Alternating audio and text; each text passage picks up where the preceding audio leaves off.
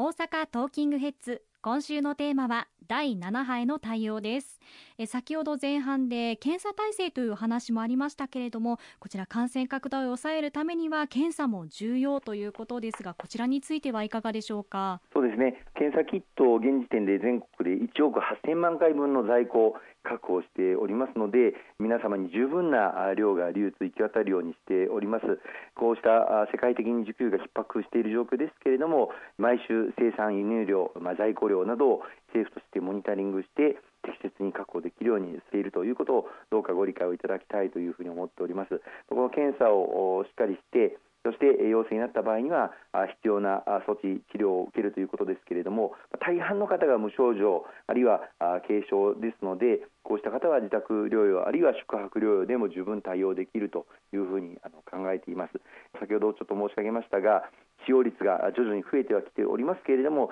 今のところ確保している病床は十分に行き渡っているということをご理解をいただければというふうに思っております、こうした状況でありますので全国的に新たな行動制限、これまでのようなまん延防止等重点措置や緊急事態宣言を発令するようなことではなく、まあ、ウィズコロナ、コロナは感染拡大はしていますけれども、社会活動、経済活動と両立を図りながら、感染拡大防止に努めていきたいというふうに思います。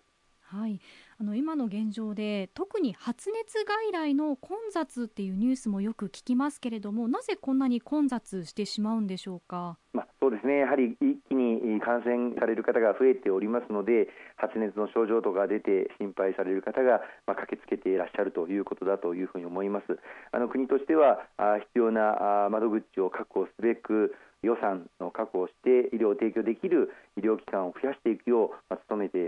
る状況でございます。またあのスムーズにご自身で検査をしていただいて陽性であったとしても無症状あるいは症状が軽い場合には自宅療養で安心していただけるようにご自宅に食料などをお届けをするこうした保健所の体制強化にも努めていきたいというふうに思っています。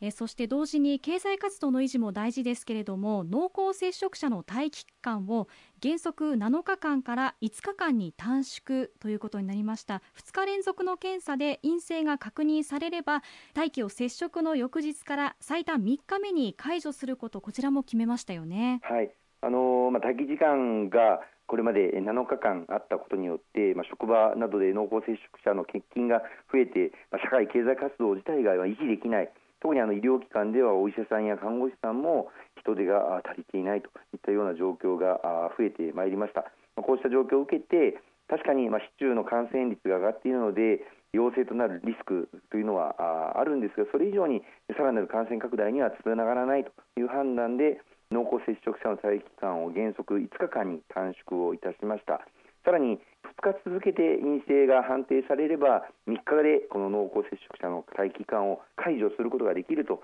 いうことも新しく示されたところです。これはあの公明党も各地域からやはり濃厚接触者の方々の待機期間がちょっと長すぎるんではないかというお声をたくさんいただいてまいりまして、政府に対して求めていたことが一歩前進をしたんではないかというふうに思っています。まあ、今後さらなる、まあ、検査体制しっかり充実をしながらですねこの2日連続で陰性検査結果が出た場合には3日で待機解除ができるということをさらに周知を図っていきたいというふうに思いますね。そうですね自身の健康の変化にはその待機期間が短くなったとしてもちょっと気をつけておいた方がいいっていうのもあるんでしょうか？そうですねあのよくよく健康にはあの十分留意をしていただいて、ま、濃厚接触と判定されたわけですからご自身が陽性にならないかどうかということはしっかり検査をして確認をしていただいた方がいいと思います。はい。えそして大阪では重症化リスクの高い高齢者の方に対して不要不急の外出を自粛するように要請しました。え同居の家族らにも感染リスクが高い行動を控えるように呼びかけています。え期間としてはお盆を含む28日から8月27日の1ヶ月間ということですよね。そうですね。あの、まあ、特に重症化リスクの高いまた命の危険にも及びうる高齢者の方々について、まあ、全国的にはあの新たな行動制限というのはかけていないんですけれども大阪は特に感染拡大が急速に広がっていることから今回7月の27日の対策本部会議において大阪府から要請が出たところです。1か月間の期間あの高齢者の方々また高齢者がお住まいのご家庭の方々には大変なあのご負担をおかけすることになりますけれどもどうかご理解をあのいただければというふうに思います、まあ、あくまでも不要不急の外出を控えるというだけですので外出をしてしてはいけないということでは全くありません、はい、あの必要な外出はしていただくことは全く問題ありませんのでその点はご理解をいただければと思いますはい、えー、その他お伝えしたいことなどありますでしょうか？はい、今第7波ということで、えー、感染拡大が続いております。しかしながらあおかげさまでワクチンもまあ3回目接種、4回目接種をしてきたこと、こうしたことから重症化率また死亡率というのは非常に低くあの抑えることができている状況。また医療提供体制や検査体制もこの2年間の経験を生かして大きく拡充をしてきていることからまだあの医療逼迫というところまではいってないという状況にあることをどうかご理解をいただければというふうに思います、まあ、そういった中でやはりできることは感染拡大防止に皆様のご理解ご協力をいただきながらさらに努めていく必要がございます、まあ、基本的な手洗いうがいまた3密を避けるこうした行動をとっていただくこととともにワクチンの3回目接種まだ打ってらっしゃらない方また4回目の接種今回対象も拡大をされましたのでそうした対象の方々はワクチンの接種にお足を運んでいただければというふうに思っておりますのでぜひともよろしくお願い申し上げます。はい石川さん今日はありがとうございました。はい今日も本当にありがとうございました。今後ともどうぞよろしくお願いします